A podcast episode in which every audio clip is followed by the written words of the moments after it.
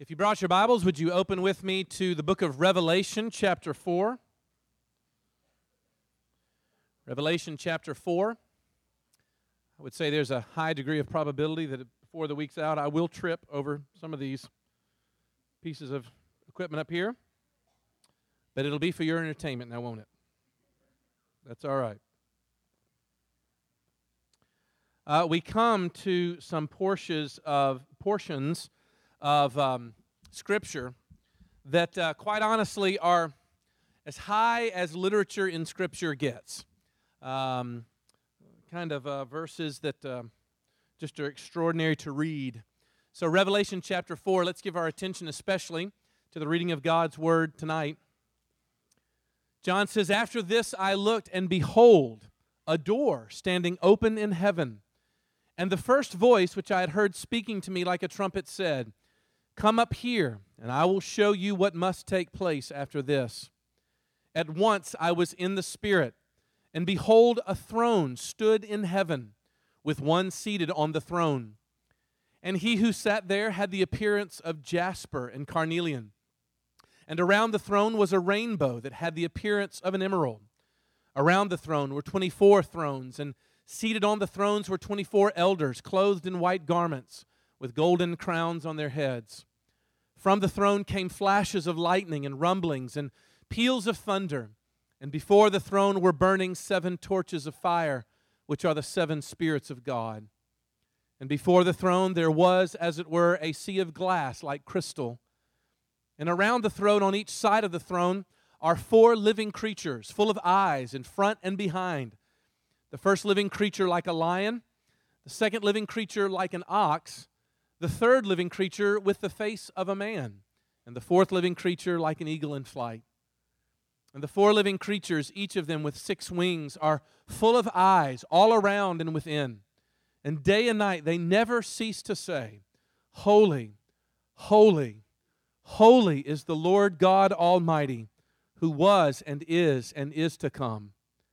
And whenever the living creatures give glory and honor and thanks to him who is seated on the throne, who lives forever and ever, the twenty-four elders fall down before him who is seated on the throne and worship him who lives forever. They cast their crowns before the throne, saying, 'Worthy are you, our Lord and God, to receive glory and honor and power. For you created all things, and by your will they existed and were created.'" This is God's word for us tonight. It's been a few years now since my eldest child, my daughter, asked me this question. She said, "Daddy, I just want to know, is the tooth fairy our parents?" And of course, I hesitated for a moment, realizing we were leaving a certain era of parenting. And I sort of sheepishly, since she asked me so directly, said, "Yes." And then what followed was, was what upset me the most. She looked at me and she said, "So then, she's not real then?" Look, y'all, I have grown to hate that question. Why is it that my daughter has to choose between her imagination on the one hand and what is real on the other? Look, for the last two hundred years or so, this is the premise I'm going to set in front of you. Our world has lived with a particular set of eyes that takes in what it sees around it and attempts to account for it and sum it up in purely scientific terms. This is the great modernist experiment. But if there's anything that the last one hundred years have told us, it's that science has failed to account for the most meaningful questions in life. And it doesn't matter how many Sam Harris TED Talks you fill my inbox with. Science has failed to account for the deepest questions of human existence, and we're experiencing a lot of the rumblings of that. And by the way, if you think that therefore Christianity is anti-science, then you're not paying attention. But I would say one of the greatest uh, sort of losses from that way of viewing the world is a loss of wonder. That in many ways there's been a loss of a sense of looking at things and being moved anymore by them because of our desire to not see them well.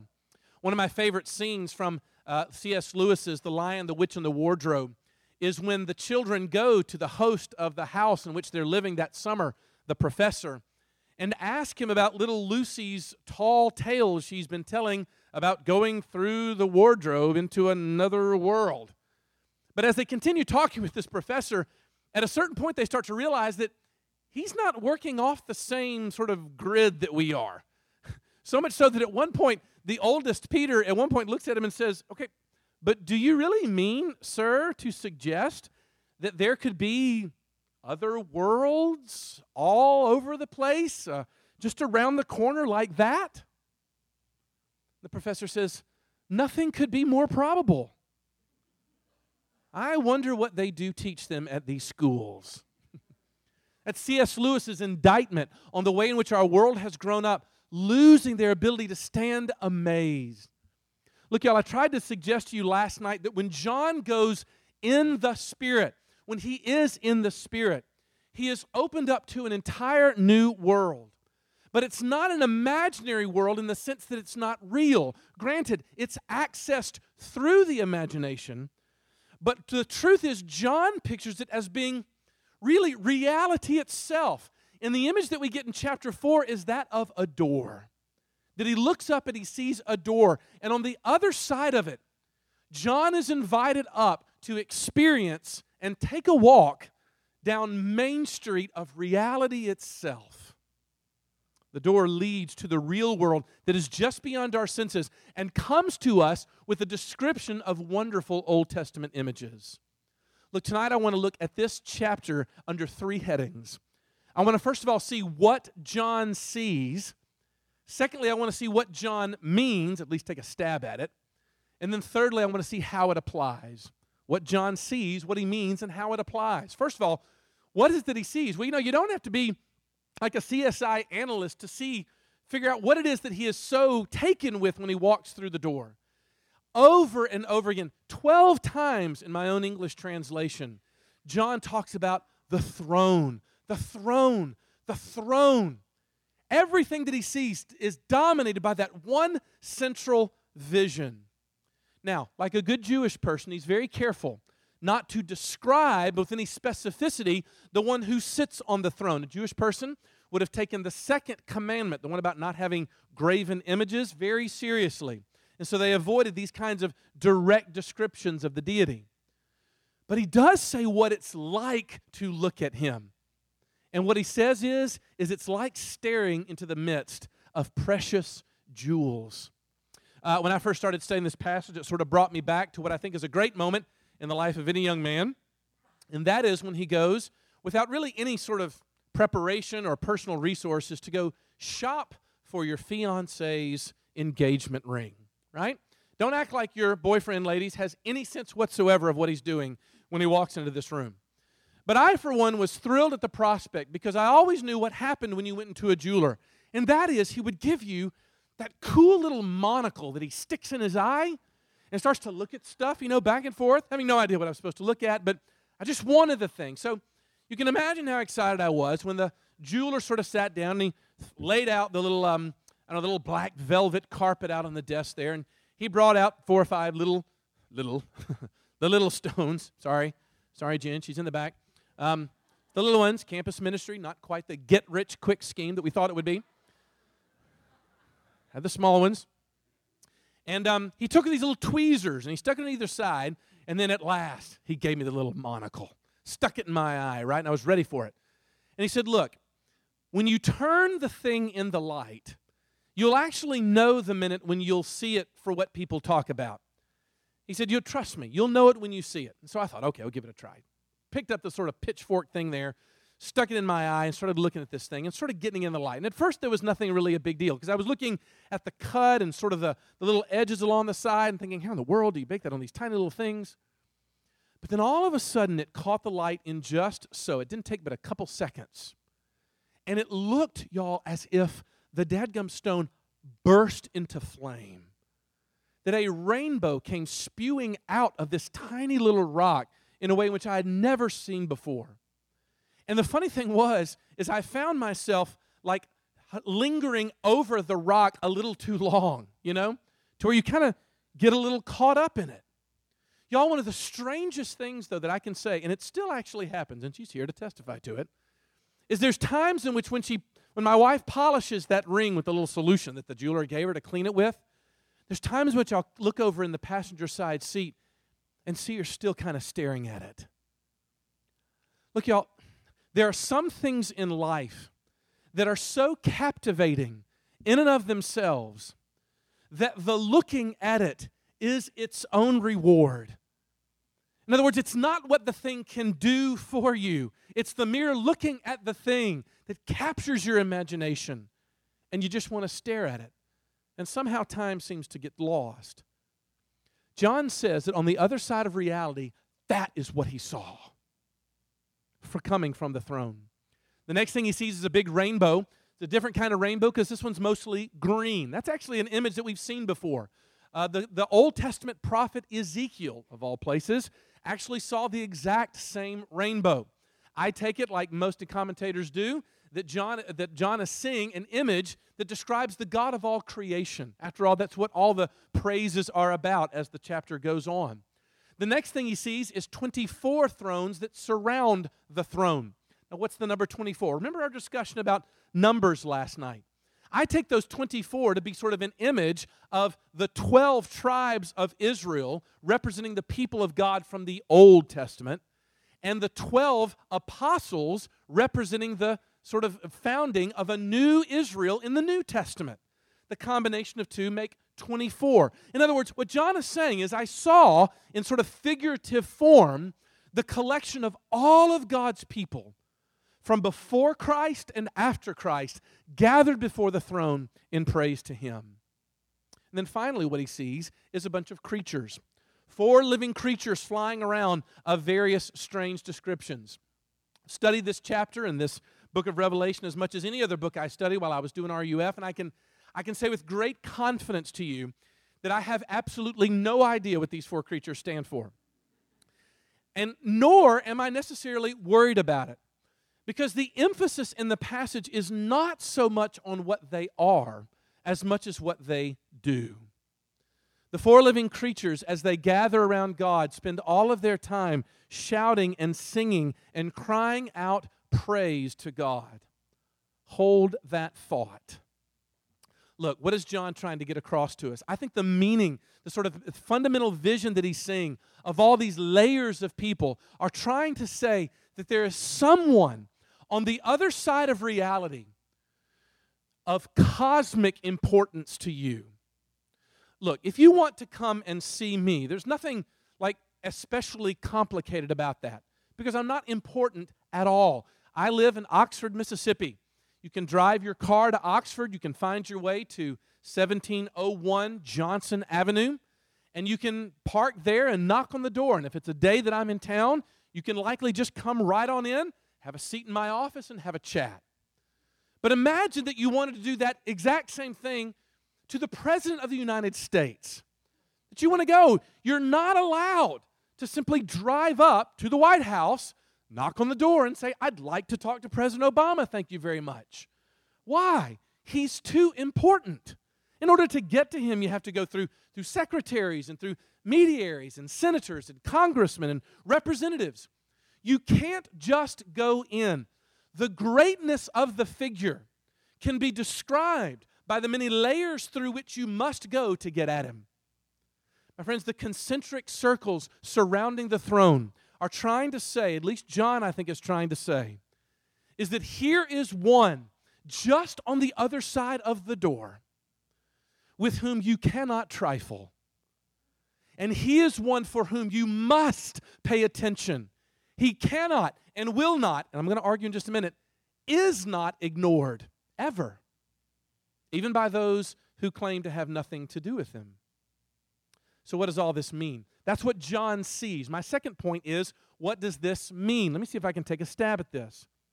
Look, on the surface, even if you find yourself, and I want to keep addressing you this week if I can, even if you find yourself skeptical of Christianity and on its outside, you have to look and acknowledge that this is a message, honestly, that you could probably take or leave. That is, so what if there's a God on the other side of reality? You may even be imaginative enough to acknowledge that there might be a world out there like that. But you can look and say, who cares?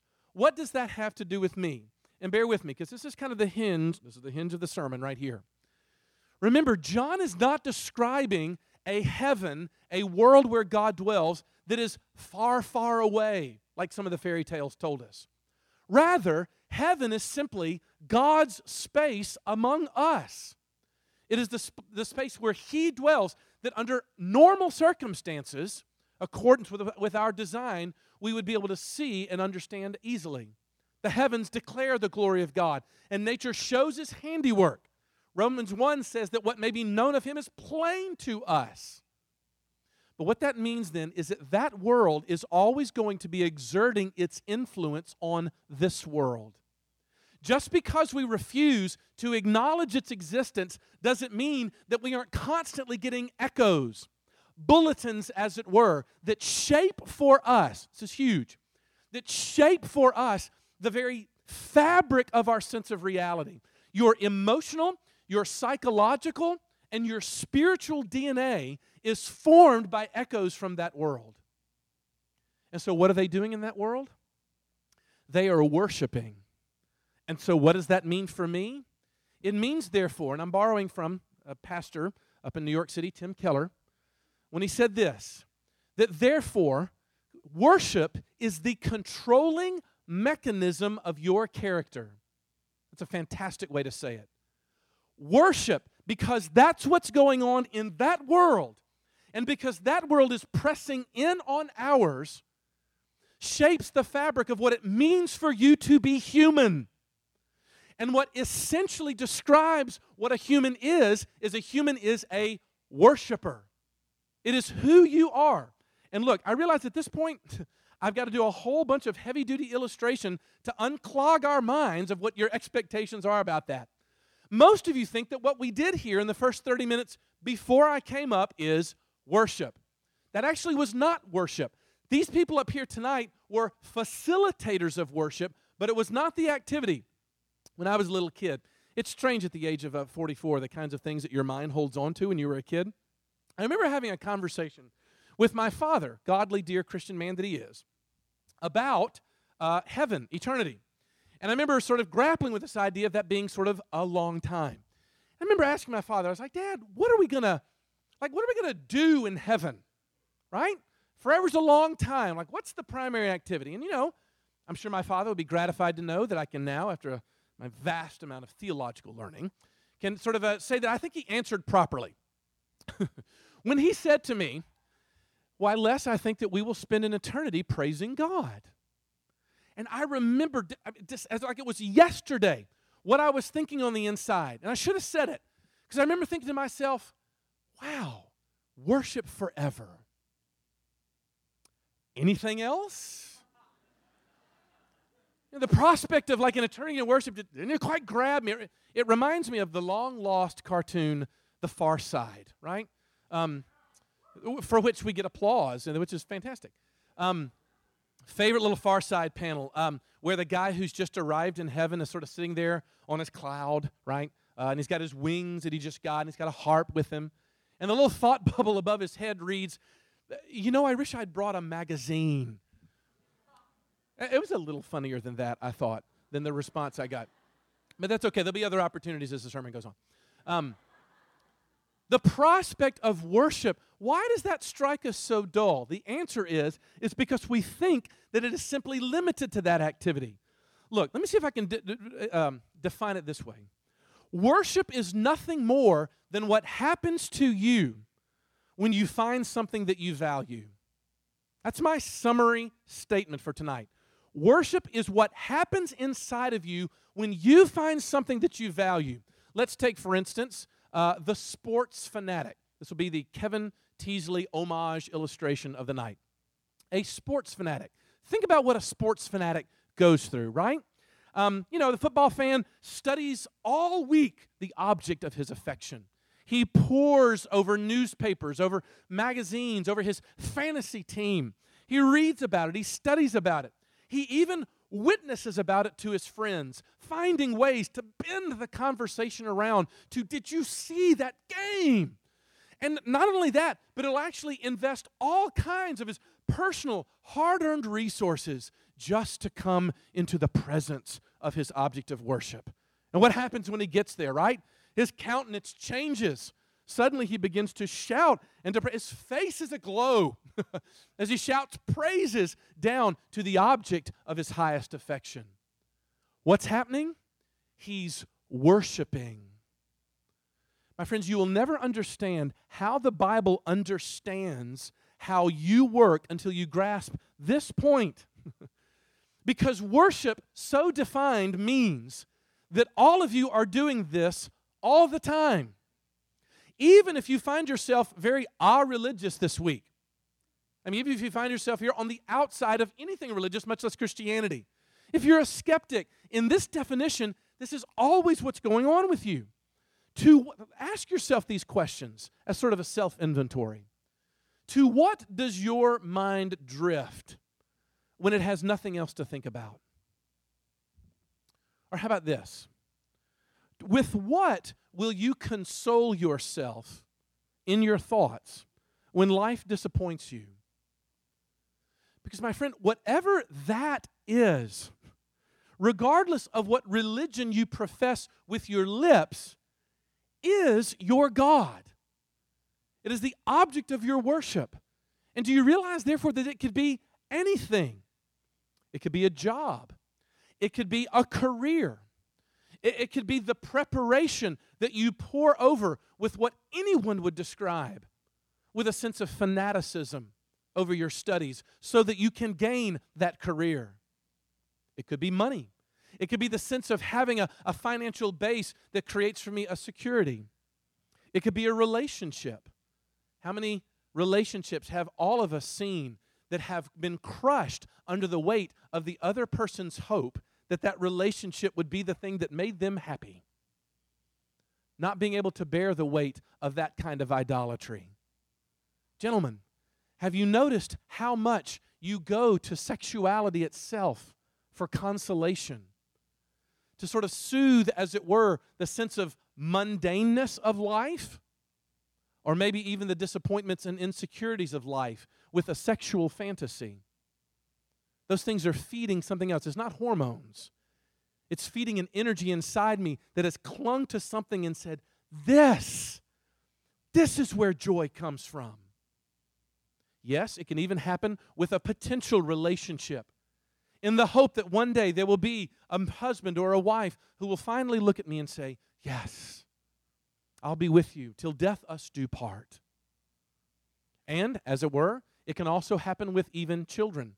I dare say there could be a lot of testimonies in the room of people who would stand up and say what it was like to grow up in a home where you had a family or a parent who idol- who idolized you and worshiped you so much so that they imported their dreams on you.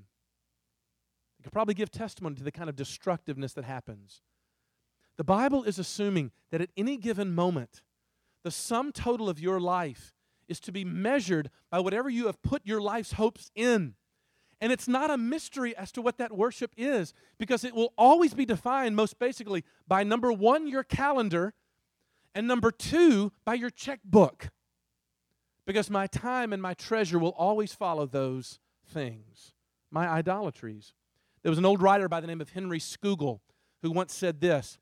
He said, the worth and the excellency of a soul is to be measured by the object of its highest affection. Did you catch that? Your worth, your excellency, if there is anything there, is measured by whatever it is you have looked at and said, this is what makes me me. And John says the reason why that happens is, is that just on the other side of the door, there's a throne. And around that throne, there's always worship going on. But on this side of the door, those desires are warped and they're broken. And so instead of worshiping the one true God, we have turned to idols. And we have set them up and said, these will make me who I am. That, I think, secondly, is what John means. Thirdly and finally, how does it apply? We've seen what John sees. We see what I think it means. Thirdly, how does it apply? It applies in two ways, I think. The first is to say this, The means by which, therefore, that God is going to ultimately bring about transformation in us. This is absolutely foundational. The means by which God is going to bring change into your life is by effecting what you worship. It happens there first, or it happens poorly, if not at all. Look, in other words, worship is the mechanism of glorification. At the central teaching of what we mean by glorification is that there is a destiny in store for every person who follows the Lamb. More on that tomorrow night. There is a destiny that will finally be consumed by a vision that is so overwhelming and so glorious and so soul-crushingly beautiful that it will last for an eternity, and that the hymn writer would say that eternity would be too short to utter all of His praise. That changes you. And the funny thing is, is you already know this. Speaking of Tim Keller, he had, had this great illustration to follow up that went something like this. Ladies, imagine for a moment that you have a piece of jewelry that was uh, that you got from, I don't know, a, a distant aunt or something. A lot of jewelry illustrations tonight. I'm not sure why that's the case. Bear with me. But you have this little piece of jewelry, and I think it's kind of fairly interesting. One particular Sunday, you wear it to church, and somebody approaches you and says, you know, that's a pretty piece. You, uh, you ought to get that appraised. And so curiously, that week, you wander by the jeweler's store to find out what it is. Again, that's back to the jewelers, right? And he pulls out the monocle, the all-powerful monocle, to which the speaker seems to be strangely enthralled. And you pull the piece out, and he looks at it, kind of stares at it, you know, into the thing. And all of a sudden, he pushes himself back from the desk and says, oh, do you know what it is that you have here? Why, this is the long-lost something or other, right? This thing is, is absolutely priceless. I mean, there's no price tag that could be put on this. Think about, ladies, the changes that occur in you almost instantaneously. First of all, notice how you are changed emotionally. You know, before you thought it was kind of pretty, now you stare at it. You look at it and you realize this thing has a new power over you. It moves you on the inside. And secondly, you're changed socially. You know, before you used to be kind of insecure about your life, you know, terrified that you might not be able to pay your bills. Now you are set for the rest of life. You might even change your career and just travel the museums of the world with my wonderful piece here, right? Everything changes about your life. Thirdly, if you'll notice, you're also changed in your actions. You know, before you used to actually toss the thing around when you were done with it. You even lost it a couple times. Now you know where it is at all times. It's, it's under lock and key, for heaven's sakes. You know where that thing is twenty-four seven. Do you see what has happened? Life will always be transformed in accordance with the object of our worship. And John says that happens because it's going on just on the other side of reality. Look, and all my invitation for you is tonight is, does that even make you curious? That there might be something that transfixing, that captivating, that enthralling. Look, the writers of the New Testament were not like they were because they were just religious like that. As a matter of fact, the Bible says they weren't. No. What they saw was something that they were spellbound at, riveted at. And look, even if you don't feel that tonight, especially if you don't sense that tonight, are you curious? But secondly, I think there's another application we can make of here, and I'll finish with this, that finally helps us understand what I think is one of the most often misunderstood verses that I grew up with as a child. And it's in the verses right before chapter four, verse one.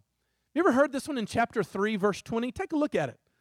It says there that um, uh, uh, that, that famous verse, it says, behold, I stand, Jesus says, at the door and knock.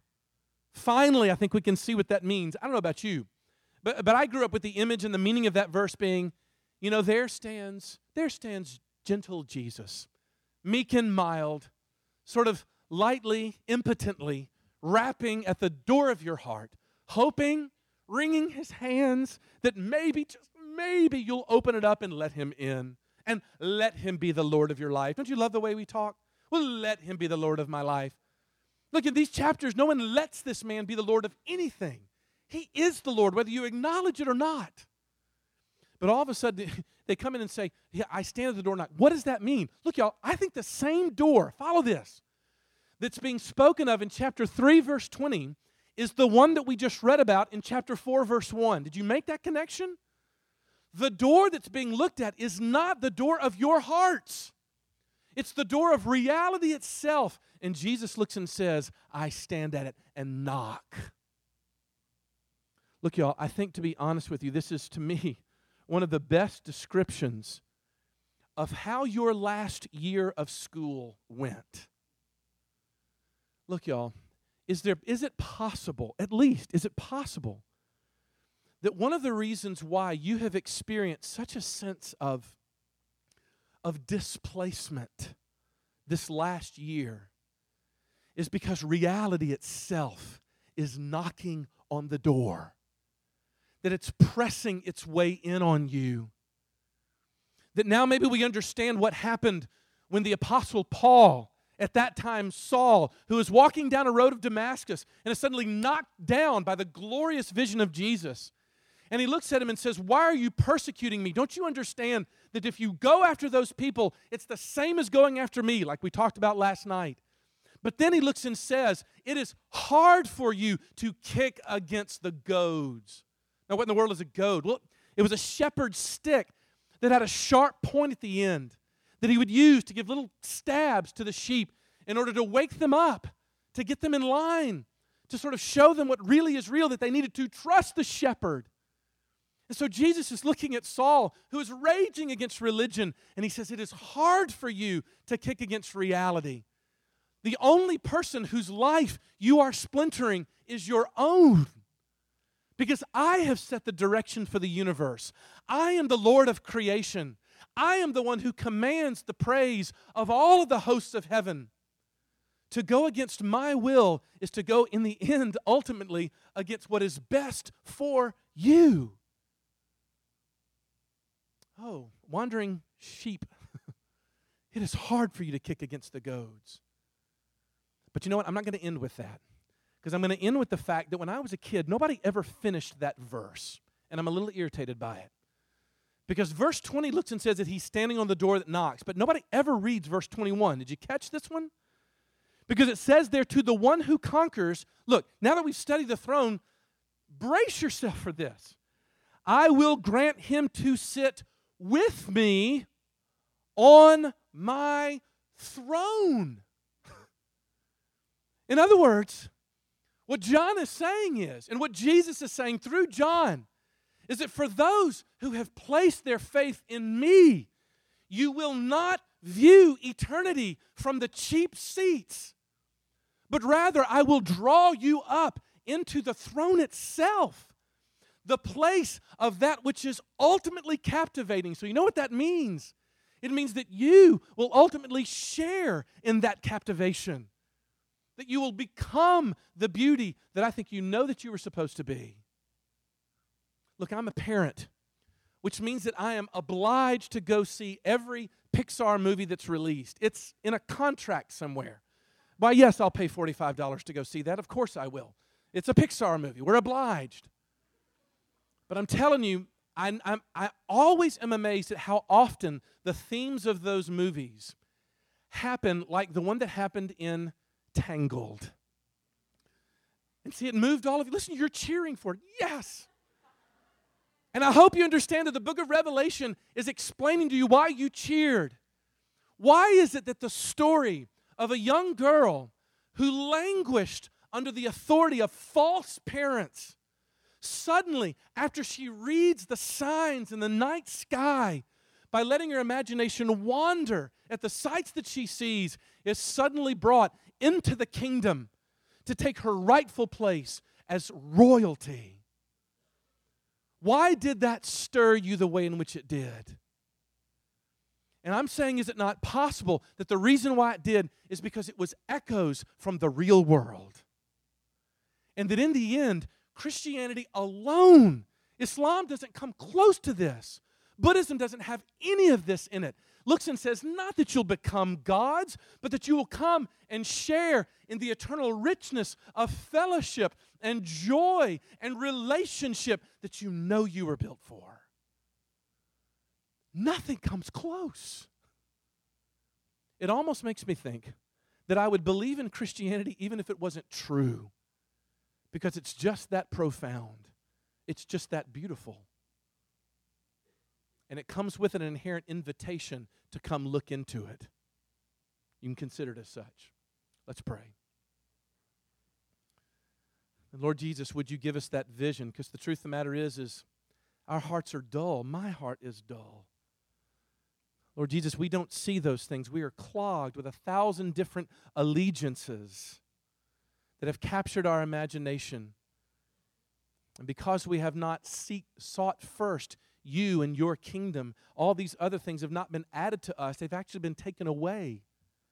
We put all of our faith in that one who said they loved us, and then they left us. We didn't realize how much we put our faith in our parents before they got divorced. We didn't realize how much we thought that we were something special until we saw real competition at college. Father, our idols are falling down around us. Would you come and scoop us up? Because we've been getting these lights in the night sky that suggest that we are royalty and that you invite your people to come and share your throne, to not, to not come in as second-class citizens, but as children of the King. Would you draw us in in that way, through a conversation, through a small group, through a time alone in prayer? Change us if you would. We pray it in Jesus' name. Amen.